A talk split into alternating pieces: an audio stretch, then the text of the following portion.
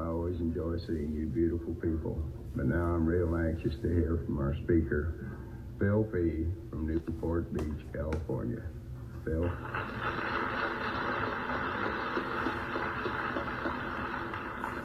Good morning. My name is Phil Petty, and I'm an alcoholic. I would like to make one correction on the program. I am listed as being from Los Angeles, California. I am not. Los Angeles, California has a baseball team that will end its season today. I am from Orange County, California, where the playoffs will begin on Tuesday. I live in Newport Beach. I would like to complain about the catering at this conference, but it's been the best I have seen in many a year. I've never seen as many people fed as well and as quickly as these people have done for three meals. I think it's been outstanding.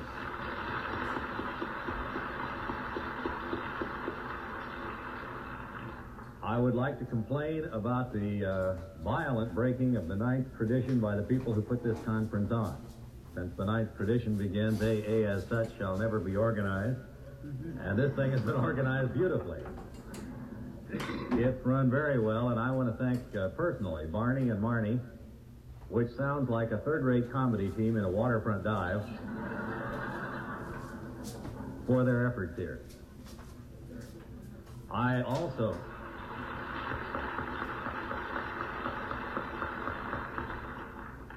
I think Jerry has done a terrific job, and I want to congratulate the incoming state officers.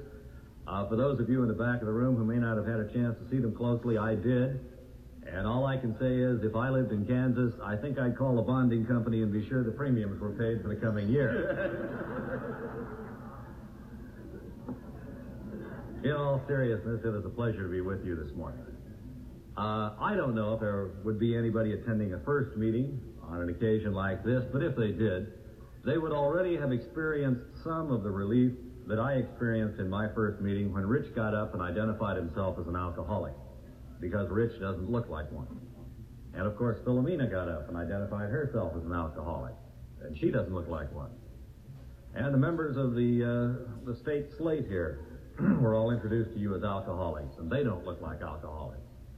And then, of course, if you have any sense of discretion and taste, you have already concluded that I don't look like an alcoholic. Now, I have been an active member of this fellowship and continuously sober for 17 and a half years, and I would guess that in local meetings, regional, state, national, and international conferences, conventions, and so on, that I have seen upwards of 250,000 recovering alcoholics over the years. I have been taking a survey in all of these meetings to find out, or to look for people who look like alcoholics. And I am happy to report that up to and including this morning, I have seen fewer than 10 people in AA meetings who look like alcoholics, every one of whom turned out to be a member of Al-Anon.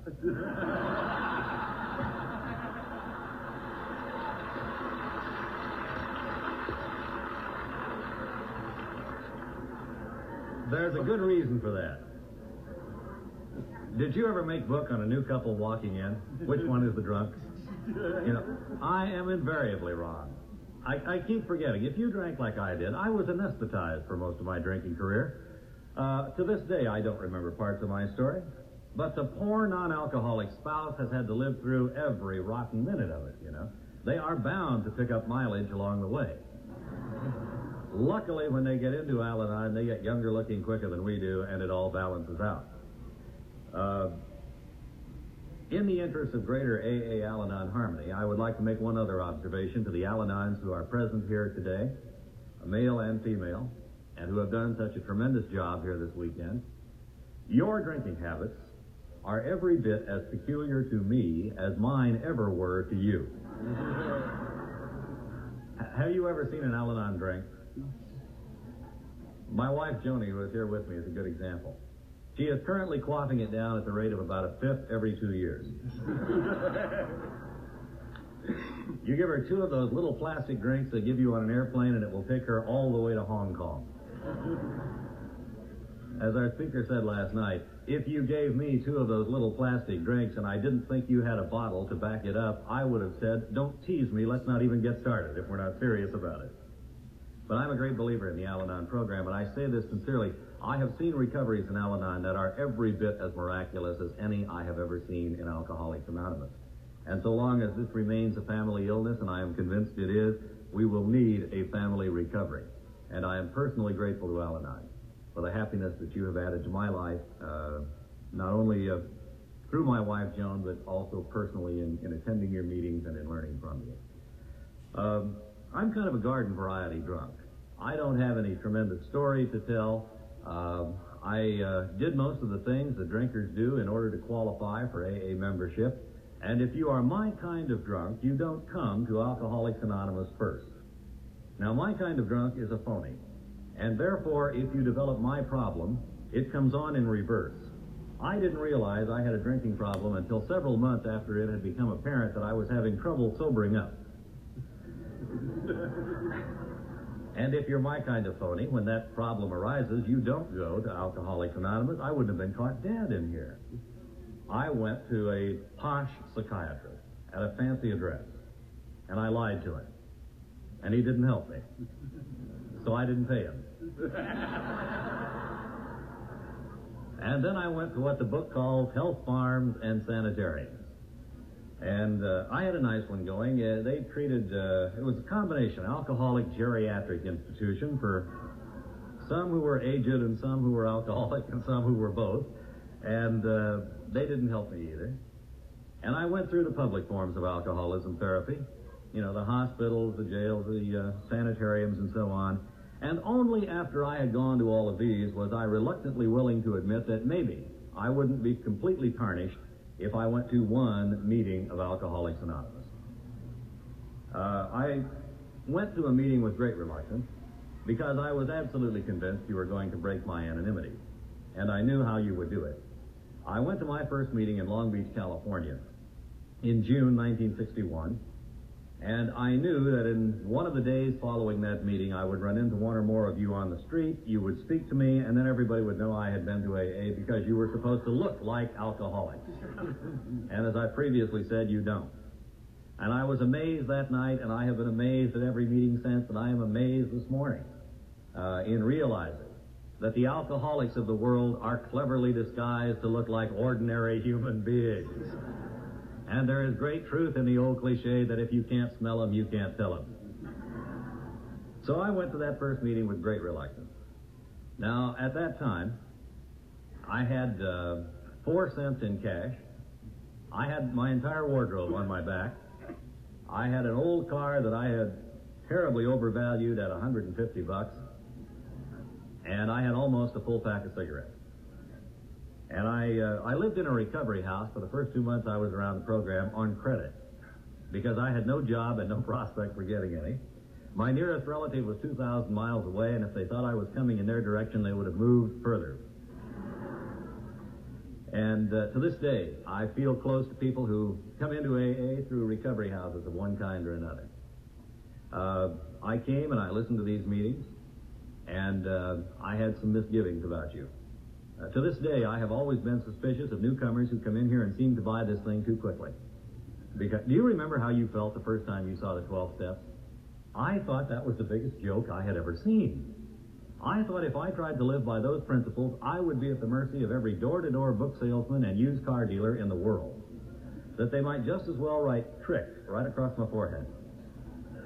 I thought it was totally unworkable because, like every other newcomer, I had never had any exposure to a program based upon rigorous honesty, and therefore I didn't know whether it would work or not. But anyway, I was very suspicious in my first meeting.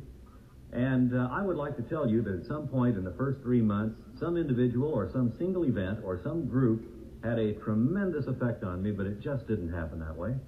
All I know is when I came here on the first night, I thought you were about the funniest bunch I had ever seen. And 3 months later, I wanted to be like you, and I didn't know why. Now, I drank once after I came to the program, and when I came back, I went into that recovery, and I got a job. I got a job at a department store selling T-shirts and sweat socks, and it was about all I could handle. But one nice thing about being a department store clerk, if you are a newcomer to Alcoholics Anonymous, you do not take the problems of management home with you in the evening. You got plenty of time to go to meetings, and I went 8 to 10 times a week. For a while I went because you were my only source of fresh pastry. When I was living in a recovery house, my car wasn't working. Nobody would give me a ride anywhere else. And I went a lot because I developed a liking for you almost immediately. Not so much for your program, but for you personally. And that was very important to me. As time went on, things began to get better for me, as they do for everybody. Now, I don't know whether this is true of anybody else, but I suspect it may be. During the time that I have been a member of Alcoholics Anonymous, every single good thing that has happened to me has begun with a period of intense emotional pain. I'm a creature of habit, and even a bad habit, once broken, causes me some anxiety for the loss. And it's a little ridiculous, I suppose, but I'm stuck with it. For example, after I'd been in that department store for about a year, I really didn't care for that line of work. And a friend of mine on the program told me that the aerospace industry was hiring anybody who came out. And I got to thinking about it, and I developed a terrific conflict internally. I thought, on the one hand, well, here I have a job I don't like, but I know I can do it, and I can have it for as long as I want. On the other hand, I'd like to do something different, but if I go out there, maybe they won't like me, and they'll fire me, and then I'll have no job. And so I mulled this over briefly for about 6 months. And when the pain of not doing it became too great, I went out and I applied and I got into the aerospace industry. And sure enough, they were hiring everybody. And I inadvertently found I had stumbled into a godsend, because I had already been in the Navy, so I knew how to look busy without doing anything, which is a tremendous help in any large corporation. And particularly in those days when they had the cost-plus fixed-fee contracts. I liked it so well I stayed there for 7 years. But in any event, when I was about 3 years sober, I began to undergo another period of psychic pain, because it occurred to me that I did not want to do what I was doing for a living for the rest of my life. And in order to do something I really would like to do better, I would have to go back to school. Now, I talked it over with my family and my friends and everybody that would listen to me. I knew there would have to be some minor adjustments in my AA activities because I was going back to school at night. After a long period of time, when the pain became too great not to, I enrolled in school and went back. I had great misgivings about it. First off, I was afraid I would flunk out and everybody in my home group would laugh at me. I'm a member of the celebrated Lenox Avenue Friday night participation group in Huntington Beach, California, by the way. And my home group, I think, is typical. I don't know why I thought they'd laugh at me because I might stub my toe. When you think about it logically, if right now you lost everything you've attained in the world materially, not one friend that you've developed in Alcoholics Anonymous would be lost to you, because nobody here developed a friendship for you for what you've got. It's for what you are. And I don't know of any other group in the world that's like that. If I lost everything today, the only predictable emotion I would recognize in my home group the next time I went to it might be a little bit of envy, because my story would be better the next time I spoke. But I worried about failing. And I'd never been much of a scholar. I'd gone to college during the Korean War, and I'd gotten through the University of Illinois, but I did just enough to get by and nothing more. In any event, when the pain became too great to stay where I was, I enrolled. And I made myself a promise that if school interfered with my AA activities, I would quit immediately and go right back to meetings every night. And that I would maintain my AA activity along with the schooling.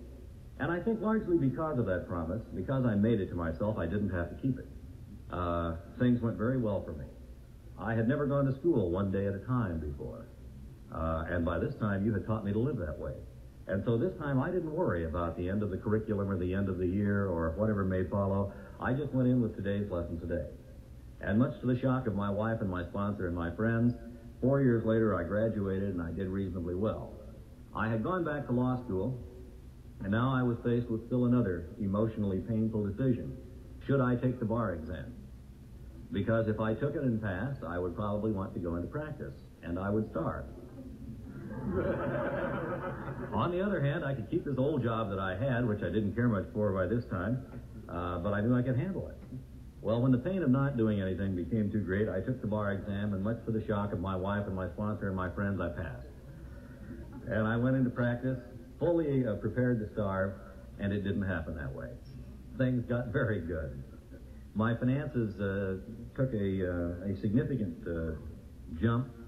Things went very well for me, and I found at that time something that I had not realized before, that any significant change in my lifestyle, whether it is catastrophic or absolutely terrific, creates exactly the same anxiety.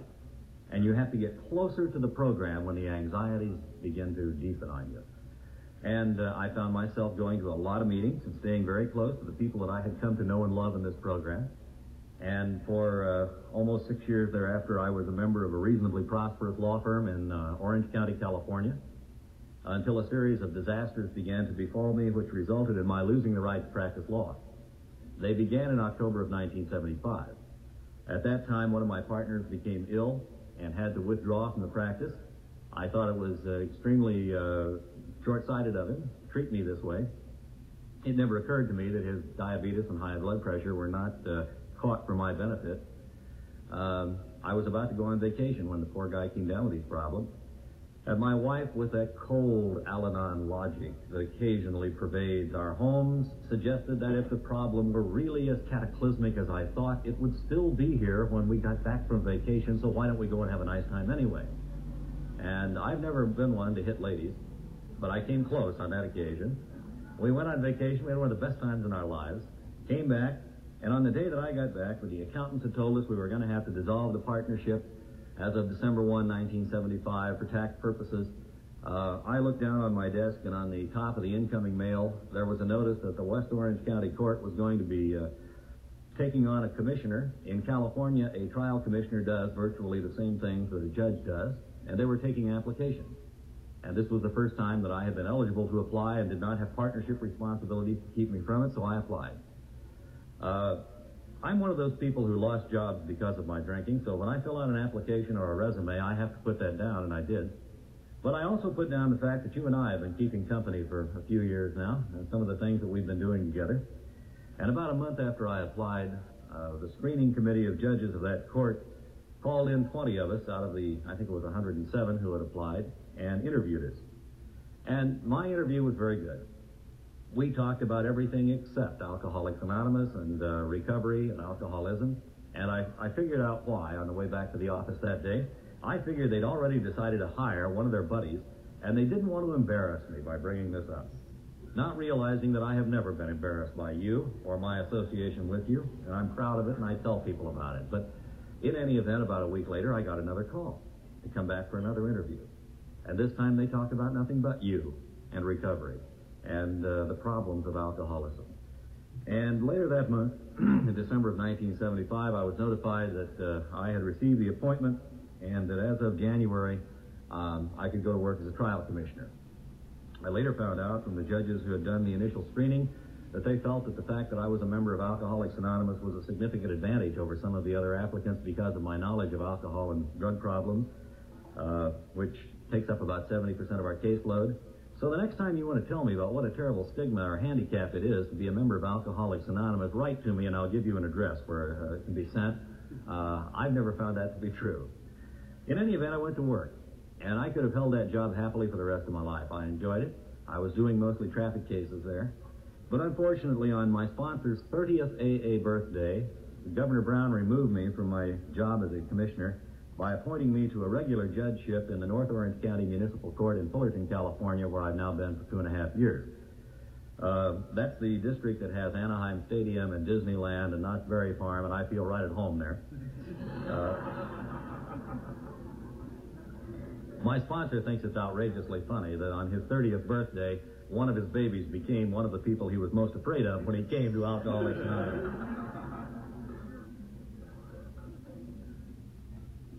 The judiciary is an interesting occupation. I recommend it highly to any recovered alcoholic. And I particularly enjoy seeing alcoholics in the course of my work. I see them every day. The alcoholics in my courtroom are a little difficult to distinguish because they come in looking like judges, lawyers, police officers, bailiffs, probation officers, civil litigants, and when they're finished, they leave. The social drinkers, on the other hand, are immediately easy to spot. They all come up with Orange County Jail across their chest, and they're wearing handcuffs. And they are mortally offended if any of us suggest that they might have an alcoholic problem. Now, I think anybody visiting us from another planet who looked in there would immediately conclude that if you were to become an earthling, an alcoholic would be a highly desirable state, if only by comparison with those who haven't quite made it yet. A knowledge of alcoholism is very handy in any criminal calendar. I've had some experience along those lines. I tend to be a little firm with people who continue to drink, although I try to be supportive of those who have decided to try to stop. I had a fellow in front of me once. I looked down at his chart when he came in. He was in custody. And the minute his case was called, he advised me that he would have to get out of jail on that particular day because he was going into a 12-step house we had there in Orange County, and they would only take people on that particular day. I've been a member of the board of that step house for a number of years. We've never had a rule that we only take newcomers on Wednesdays. So that wasn't playing too well.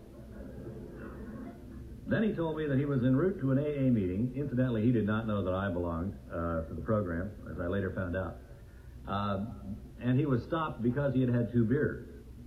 I checked the police report and found out that he hadn't been stopped. He had been sleeping under some shrubbery, and they thought he was dead when they went over. Finally, I looked at his report, and I noticed that he'd been in there 2 weeks earlier, and the judge who had seen him at that time had given him 60 days in jail and suspended it on condition he not get arrested for 6 months.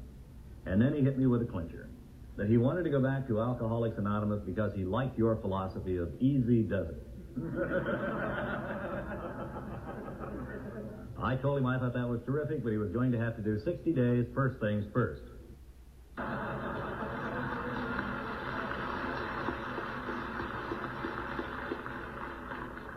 We managed to have somebody meet him when he did his 60 days. We got him into that recovery house. Incidentally, it was not a Wednesday. And last I heard, he was doing quite well, and I was very pleased by it. I don't know about you, but when the chips are down, when I tend to get depressed or anxious, I go to small discussion groups.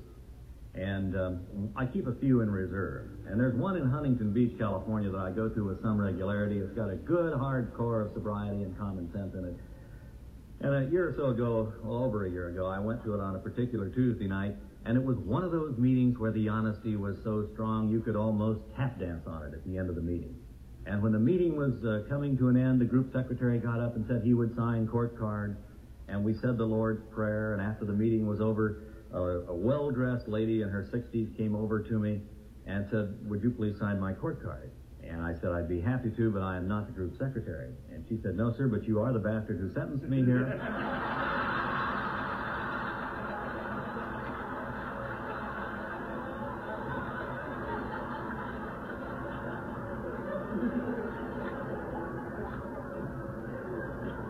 She said, "I want you to remember me when I come back." I did.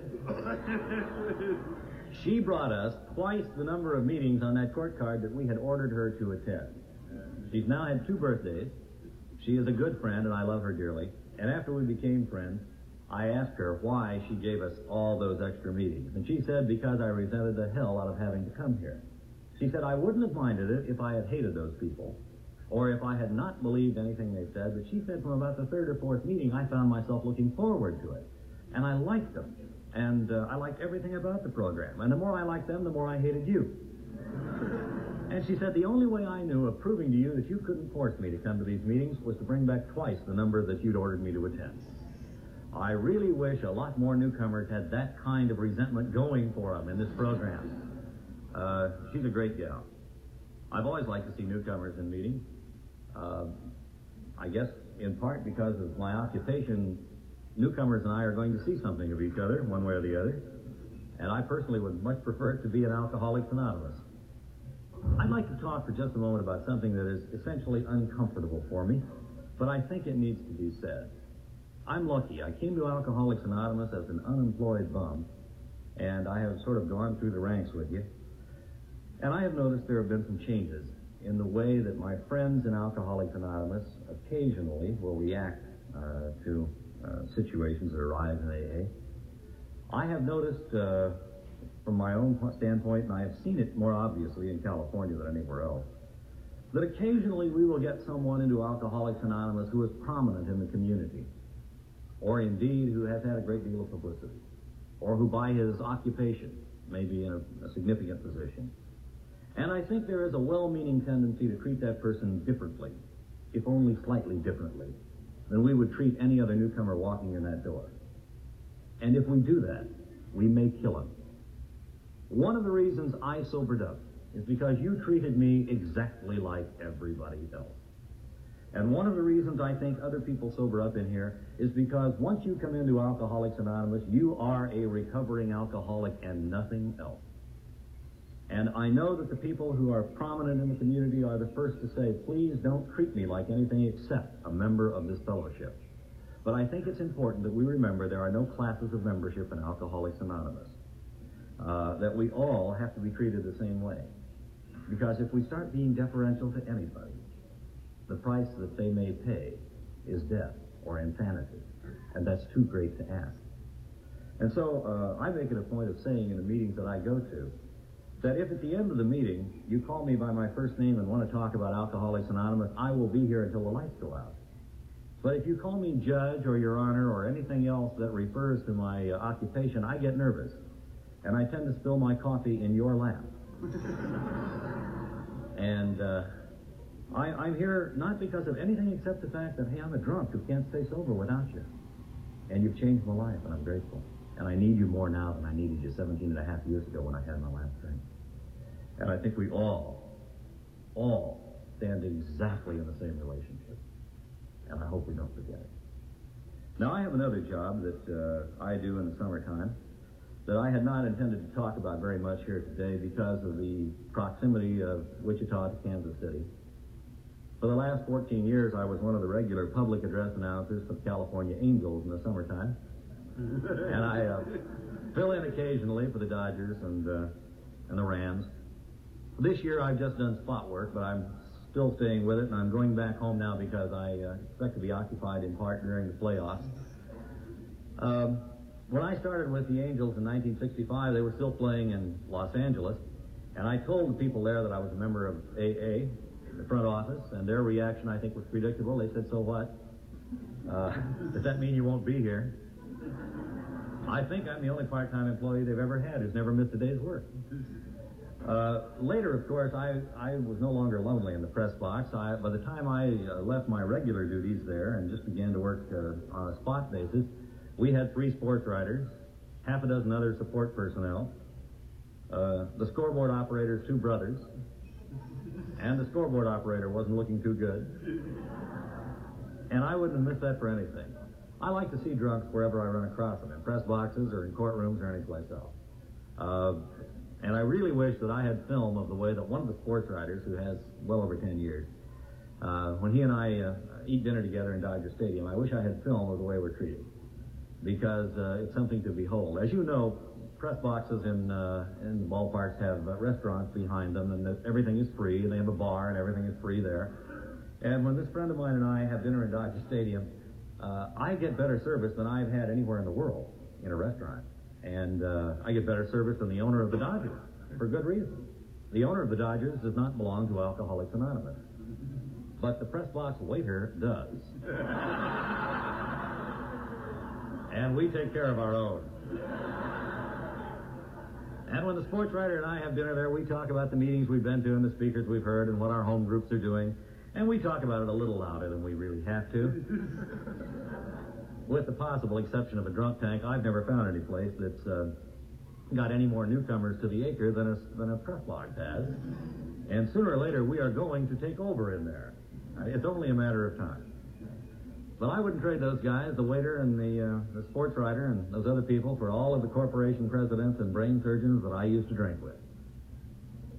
I drank in the same sleazy bar as you did, but I never drank with ordinary people. I couldn't find any. If I went into a place that did not have a CPA for the evening, I might become one just to help them out a little bit. I worked in New Orleans at one time, but Betty, you are really in for it. I think I got to Alcoholics Anonymous about 3 years early just by transferring my license plate there, but I worked in New Orleans one time, and I used to drink in a little bar where they had my entire philosophy of life on the back wall. 4 words: get drunk, be somebody. And I desperately wanted to. I'm not going to talk for much longer. I promised that I would quit on time. I scared Rich a little bit, our leader here. I told him about a story that we tell in California. I don't know whether it's true or not, about one of those meetings we had where we had two speakers instead of one, and they were both given a certain amount of time to fill. And the first speaker got carried away. And when his time was up and he didn't finish, the leader of the meeting just reached over and tugged him on the coat, and the guy just went right on talking, you know. And after 5 more minutes, he reached up and he grabbed him by the tie and tugged him. And the guy just brushed him off and went right on talking. Well, the leader got so mad he picked up his gavel and threw it at him. And he missed him and hit an old-timer in the front row right between the eyes. And the old-timer, as he was sliding out of the seat, was heard to whisper, "Hit me again, I can still hear it."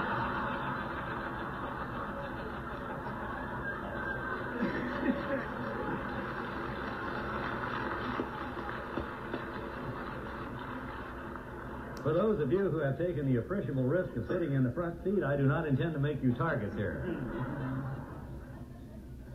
You know, I spoke earlier about how I felt about coming to Alcoholics Anonymous, and I felt terrible about it, the way everybody else does, I think, on your first visit.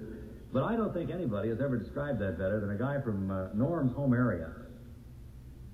He came down to speak at one of my early meetings, and he had the best description of how my kind of newcomer felt about coming to AA that I've ever heard, and it was in the form of a letter. It was an advice to the Love Lord thing, and I got a copy of it later, and I'll pass it on to those of you who may be new or relatively new. It began, "Dear Abigail Van Buren, I have a brother who has been executed for murder, and another who is doing life for rape, and a third who is a member of Alcoholics Anonymous. My mother sells dope to high school kids, and my father makes bathtub gin. Recently, I fell in love with a girl who has been sentenced to the state prison for smothering her illegitimate child, and I want to marry her. My question is, should I tell her about my brother who's on AA?"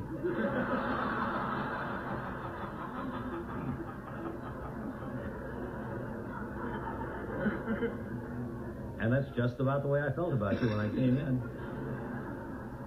Isn't it remarkable how our attitudes change over the years? I tell people now that I'm a member of Alcoholics Anonymous for a number of reasons, one of which is it's a remarkably good source of newcomers.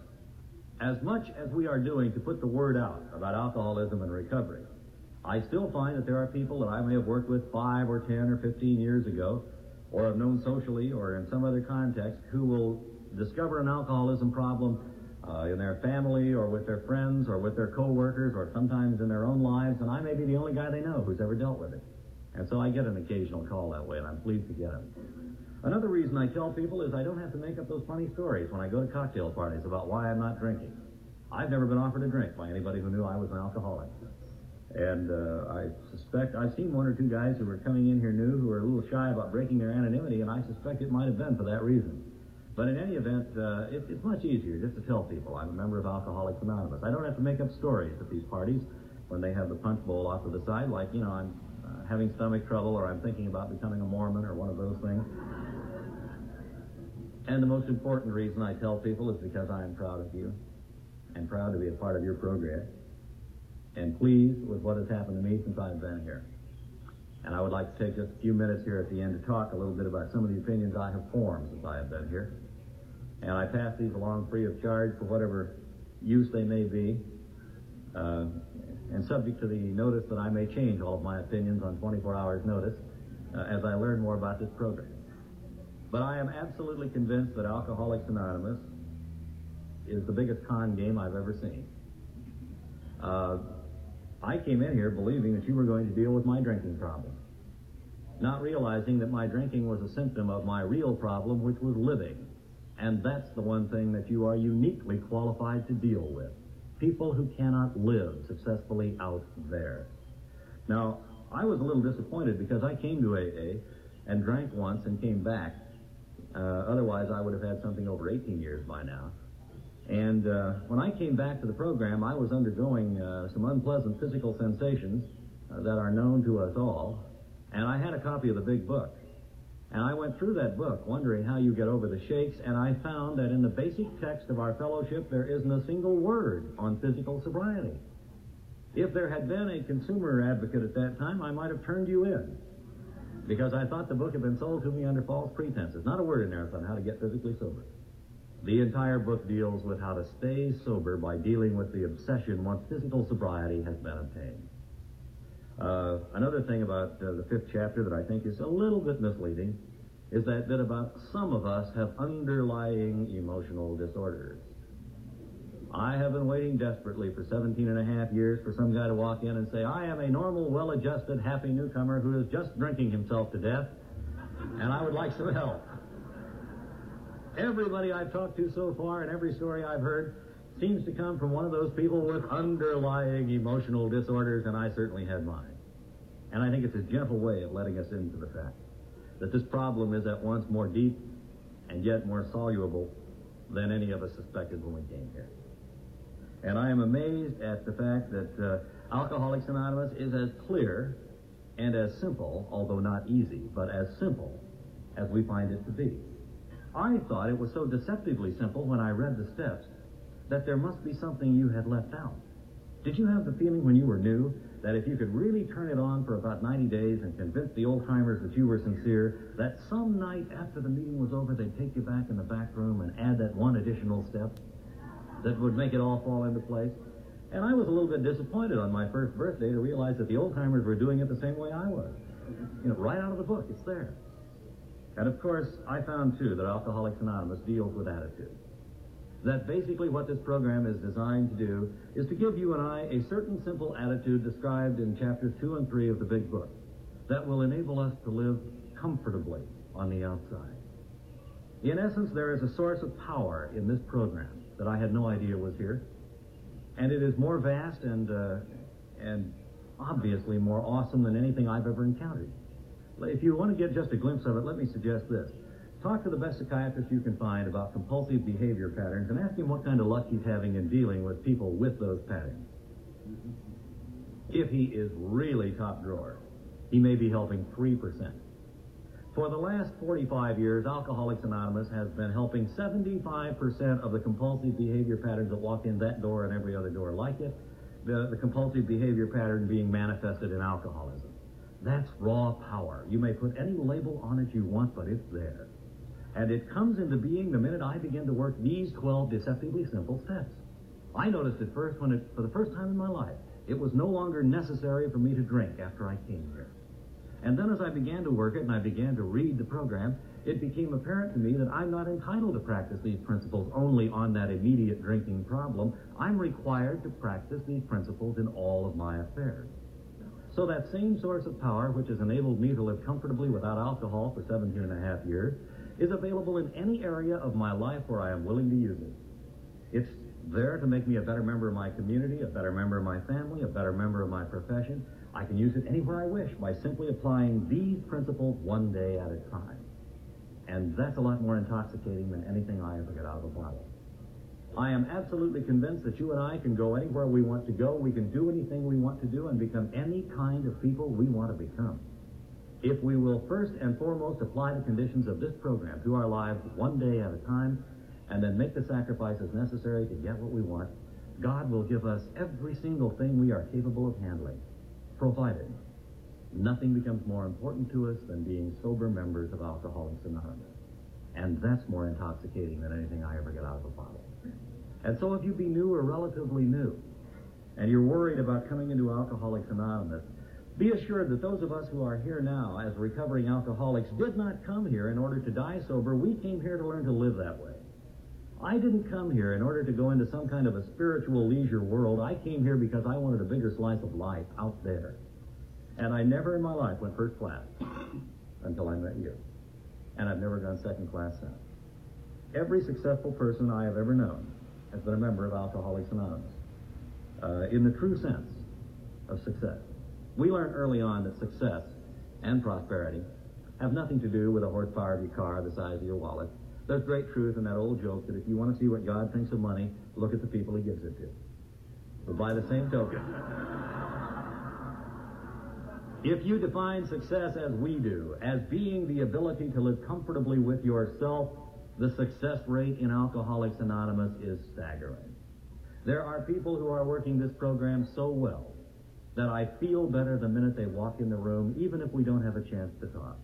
Norm, whom you heard Friday night, is a good example of that. There are people in this program who have learned to control that inner emotional core to such a degree that they have achieved the serenity the book talks about. And you know, if you and I can control our emotional reactions to the world, it doesn't matter what happens out there. We can never again be hurt. We can love freely and fully and openly without being vulnerable to anything. We can go from the position of being our own worst enemy to our own best friend. And that's more intoxicating than anything I ever get out of a bottle. And I'm grateful to you for it. I am aware this morning that if there's any part of my life that's unhappy or unsatisfying or unfulfilling, you have already given me the tools to change it, if I will use them the way you have taught me to. And so never again do I have to settle for second best. Never again do I have to be unhappy or unfulfilled, but never again can I blame anybody else for it, because I know, too, that I already have what's necessary to change it. You've given me that. Perhaps most importantly, you have given me of your lives during the 17 and a half years that I have been sober. There is a certain basic excitement to being around drunks that I have never found with anybody else in the world. At first, I just thought you were weird. Later, as I got to know you, I realized that the source of this excitement is your ability to live in the present, one day at a time. Everybody lives in the present, but we're the only ones who enjoy it. It amazes me, you know, that in Alcoholics Anonymous, there are so many young people of all ages. If you define young as being those people whose aspirations are more important than their memories, I can't find any oldsters in here. And if you can find people who are excited about living now, that's Alcoholics Anonymous. We are people who are neither shackled by the past nor terrified of the future, who are aware that all we have is today, but that God has already given us everything we need today in order to be happy right up until bedtime tonight, if we choose to. And that's more intoxicating than anything I ever get out of a bottle. And in the last analysis, I guess that the thing that keeps bringing me back to you again and again and again is the love and the understanding that these drunks have for each other. It's fully as addictive as anything that ever brought me here in the first place. It's an amazing thing for a loner, and we've all been loners, with all those defense mechanisms built, and they're always built when we come in here, to find out sometime in those first months or years that for the first time in your life, you're with people who love you openly, freely, and without reservation. And you cannot absorb that love day after day after day without coming to the point in your own life where no matter how self-centered you've been, you suddenly realize you can look at a bunch of drunks and honestly say to them, I love you. And you do. And I guess in the last analysis, I enjoy being with you because I am absolutely convinced that when you come into Alcoholics Anonymous, regardless of your age or circumstance or condition, you can absolutely rely on one fact. The best day of our lives has not yet been lived, and every day we stay sober, it gets closer. Thank you.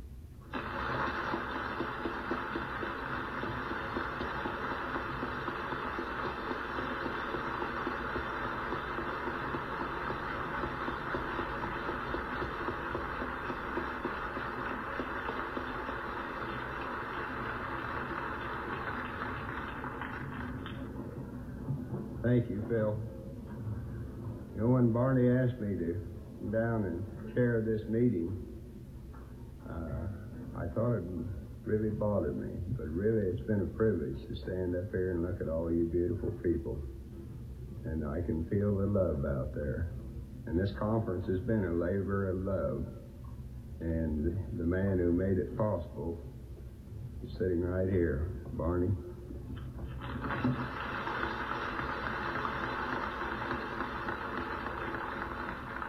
I didn't make this possible. This would have been a hell of a conference if the only one showed up as the speakers in the committee, wouldn't it?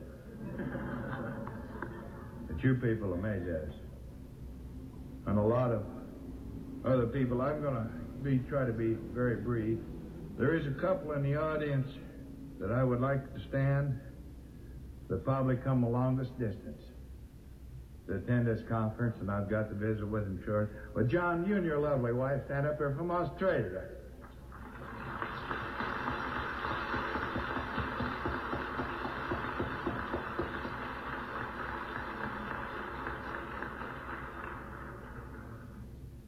And I don't want to take the credit for this conference. There was a lot of people that put in a lot of time and effort in this. And really, as I think back, maybe I had very little to do with it. Now, they tell me in the past that you shouldn't mention names when you're thanking the people, and there's a lot of people that did a lot of work that I couldn't think of all of them mentioning their names. But there's three or four that I am going to, and maybe not in the order that their work, but there is. And the first thing I'd like for you to meet is my lovely wife, Doris, and it was her patience. Put up on stand up. I told her Friday, she said, well, what are you going to do? And I said, from Friday noon till Sunday noon, my time belongs to the Kansas State Conference. And there were three other people that's been a tremendous help. You've heard Marnie's name mentioned. And there's also a couple of guys, Dom and Frank, will you stand up? That's been tremendous. And we couldn't have had it without them three people.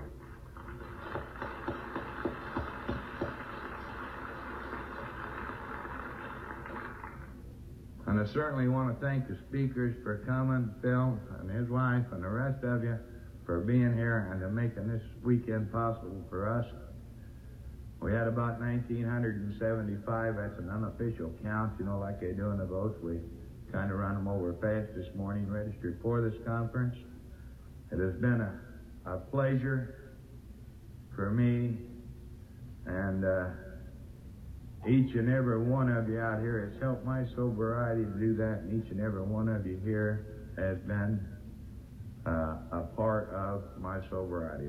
This is the time of the year I get to see a lot of people that's back early played a big part in my sobriety. And a good friend asked me, and they said no announcement, but I will say Chuck and LCC will be in Topeka on October the 21st at the Civic Center for their AA banquet. I did ask Bill, you know, if we get off on that. This has been a lovely conference. To me, I've had a lot to do in different capacities with a lovely conference, and I think as far as I'm concerned personally, this one went the best of any, and as far as I'm concerned, it's the greatest, not particularly because I was the chairman, because you people made it that way. And I guess as I can say, just thank you and God love all of you for being here, and I hope we see you all here next year. So let's stand and join hands if you care to and close this conference with the Lord's Prayer.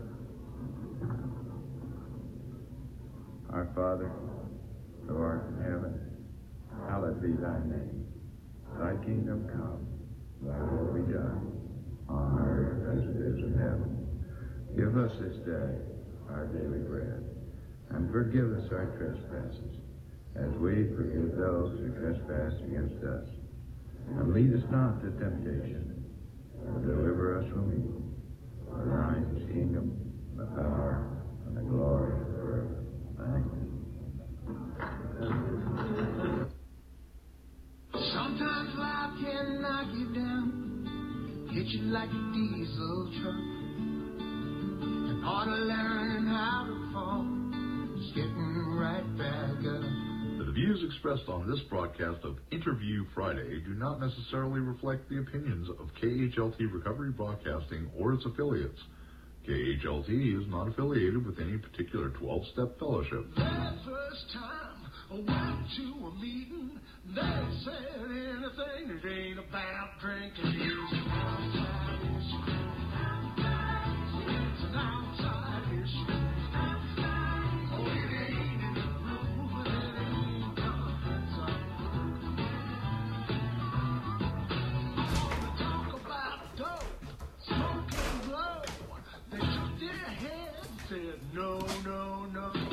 And now, broadcasting to you from KHLT Recovery Broadcasting.